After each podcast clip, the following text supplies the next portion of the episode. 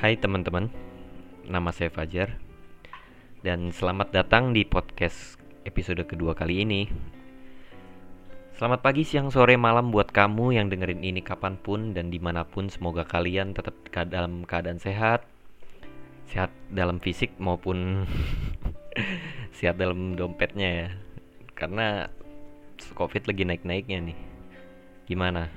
Udah mulai stres kah di dalam rumah? Well, apa pun yang terjadi, semoga kalian dalam keadaan baik, sehat.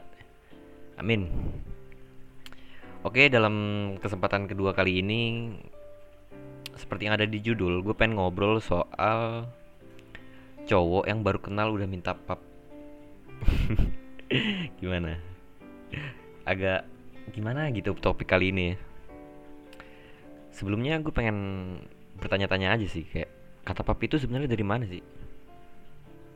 Kayak pengen tahu deh orang yang pertama ngeganti kata foto atau selfie itu jadi kata pap. Guys dan ternyata setelah gue cari ternyata pap itu singkatan dari post post a picture. Post a picture ya kayak ngeposting foto gitu. Sebenarnya posting foto sama ngirim foto itu beda nggak sih? Kayak ya nggak sih kalau menurut kalau menurut aku ya kata pap itu kayak negatif aja ya nggak tahu kenapa. Coba deh teman-teman bandingin orang ngomong ke pacarnya sayang pap dong. Dibanding sama sayang foto dong. Itu kayak beda nggak sih?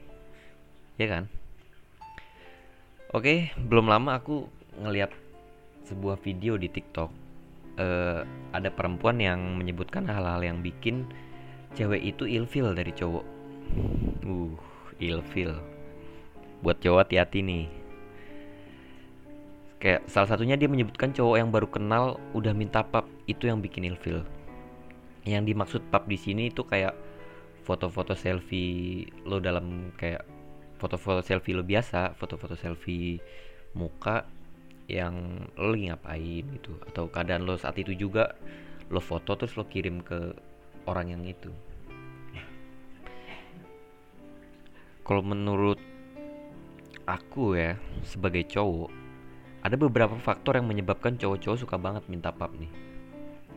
Yang pertama itu ada kayak ini menurut aku aja ya kayak pengen tahu keadaan kamu. Mereka tuh kayak pengen tahu kamu tuh nongkrong di tempat apa suasana di sana lagi seperti apa sebelah kamu ada siapa, outfit yang kamu pakai itu bikin cowok meratin atau enggak. Mereka ya seperti itulah, pengen tahu keadaan kamu aja. Yang kedua itu kangen. Ya, kam mereka bilang kangen terus kayak sayang kangen nih pap dong. Karena menurut beberapa orang kirim foto atau pap ini kayak ada sensasi tersendiri dibanding video call. Makanya mereka lebih suka pub atau kirim foto dibanding video call atau yang semacamnya. Biasanya ini dilakukan kayak orang-orang yang long distance relationship atau LDR hubungan jarak jauh. Susah ketemu jadi mereka kirim pub dibanding video call. Gitu sih yang ketiga nih yang yang bahaya bisa dibilang yaitu sange. Gawat gawat gawat. Biasanya nih cowok-cowok buaya nih hidung belang kayak minta pap foto-foto yang nakal. Kayak foto lo pakai baju yang minim atau pap tete yang ini yang bahaya sih kayak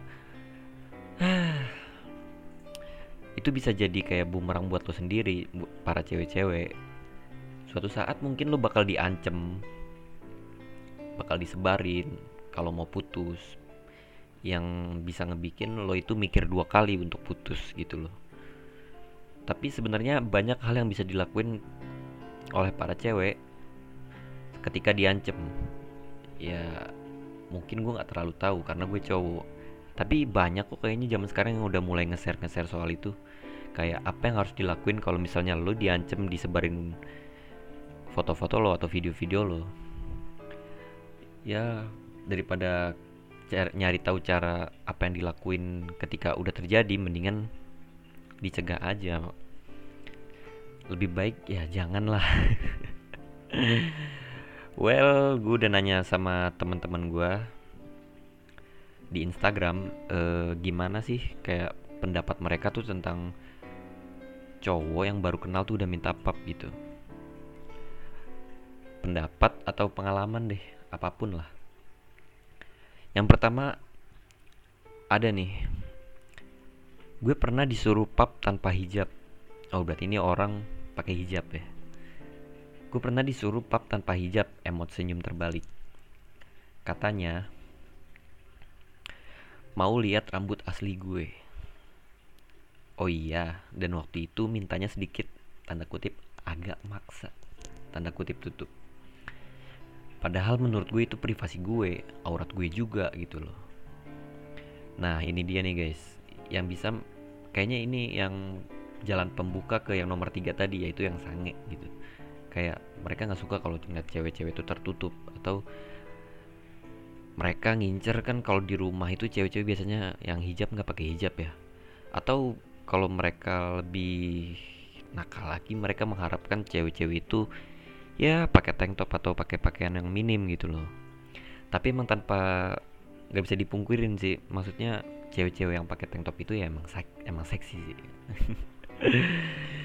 Yang kedua ada nih yang dia bereaksi tentang cowok-cowok yang baru kenal udah minta pap. Ah nggak tahu cowok kayak gitu anjing. Buset marah-marah. Minta di smackdown. Musnahin dong tolong bunuh aja dah. Ini kayaknya gimana ya? ini marah-marah banget sih kayaknya. Kesel banget kayak punya masalah sama orang-orang atau cowok-cowok yang kayak gitu ya terus yang ketiga ada tanggapan or tanggapan tentang orang yang ngelakuin hal yang dilarang agama tapi tetap ngebuat pembelaan. Oh mungkin di sini dia beranggapan bahwa ngirim-ngirim pap itu adalah suatu tindakan yang dilarang oleh agama. Tapi di sebagian orang melakukan pembelaan. Contohnya kayak lucu kok ngirim-ngirim pap-pap kayak gitu kayaknya ini orang alim banget ya. Ya itu pilihan dia lah. Selanjutnya ada menurut abang kalau kenalan harus pilih-pilih gak bang? Kalau menurut gue kenalan itu nggak milih-milih tapi untuk kita bakal temenan atau enggak selanjutnya itu kita boleh milih. Apakah selanjutnya kita temenan atau enggak ya itu pilihan kita. Ya bisa aja kan nggak cocok atau kurang nyambung sama orang ini gitu loh selanjutnya ada cewek kebanyakan bakal ilfil sih. Ya bener sih. Kayak emang rata-rata orang yang gue tanyain tentang orang yang baru kenal udah minta pap itu isi atau enggak ya mereka jawab perisi karena siapa? gitu loh. Lo siapa? Tiba-tiba minta pap. Karena rata-rata orang yang minta pap itu adalah orang yang udah menjalin hubungan selama bertahun-tahun atau mungkin ya memang udah ngerasa deket banget baru. Kalau baru kenal ya enggak anyways uh, kok anyways mulu sih? Oke guys jadi mungkin segitu aja di episode 2 kali ini. I'm say sorry jika obrolan pada malam hari ini kurang menarik atau ada kata-kata gue yang salah atau menyinggung perasaan kalian. Semoga bisa dimaafkan. Sampai ketemu di episode selanjutnya di pembicaraan-pembicaraan selanjutnya Semoga apa yang kita jalani hari-hari ke depannya bisa lebih baik. Amin. Oke okay guys, thank you. Bye bye.